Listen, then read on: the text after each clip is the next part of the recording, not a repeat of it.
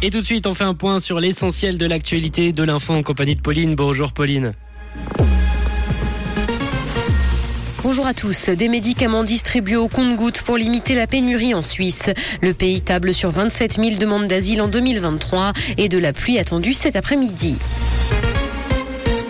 Des médicaments distribués au compte-gouttes pour limiter la pénurie en Suisse. Les pharmacies et cabinets médicaux devraient délivrer certains médicaments en quantité plus limitée, quitte à même fractionner les emballages. Une recommandation qui s'applique dès aujourd'hui et qui a été émise par la Task Force pénurie de médicaments. Cette mesure va permettre de répartir les médicaments disponibles sur un plus grand nombre de patients et d'éviter l'élimination des emballages entamés. La Suisse table sur 27 000 demandes d'asile en 2023. C'est ce qu'a indiqué la secrétaire d'État aux migrations. Elle précise que pour les Ukrainiens, le nombre de nouveaux réfugiés s'est stabilisé à près de 500 par semaine. Le taux de renvoi a par ailleurs atteint 54% en Suisse en 2022. Il ne sert à rien de déposer une demande d'asile dans le pays si l'on n'est pas persécuté. Le Salon du Livre de Genève témoigne de la féminisation du milieu de l'édition. L'événement a ouvert ses portes hier et aura lieu jusqu'à dimanche. 639 plumes ont été invitées en tout, parmi lesquelles il y a de plus en plus d'autrices. Selon une étude d'un économiste de l'Université du Minnesota, les femmes publient d'ailleurs aujourd'hui plus de livres que leurs homologues masculins. 2020 a été la première année où les femmes ont publié davantage que les hommes.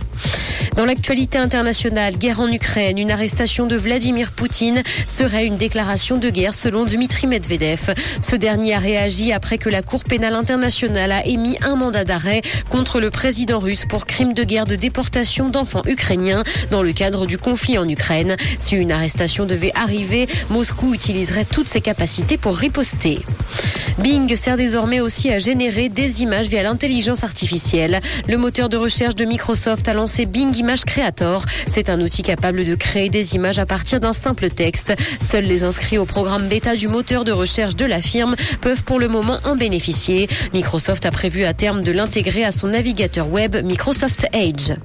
Ed Sheeran ne touche plus aux drogues depuis la mort de Jamal Edwards. Le chanteur de 32 ans a d'ailleurs avoué avoir consommé des substances illicites dans la vingtaine. Le DJ, qui était son ami, est décédé à 31 ans après avoir souffert d'arythmie cardiaque suite à sa consommation de stupéfiants. C'était en février 2022. Le chanteur a par ailleurs réduit sa consommation d'alcool et ne boit plus que du vin et de la bière avec modération.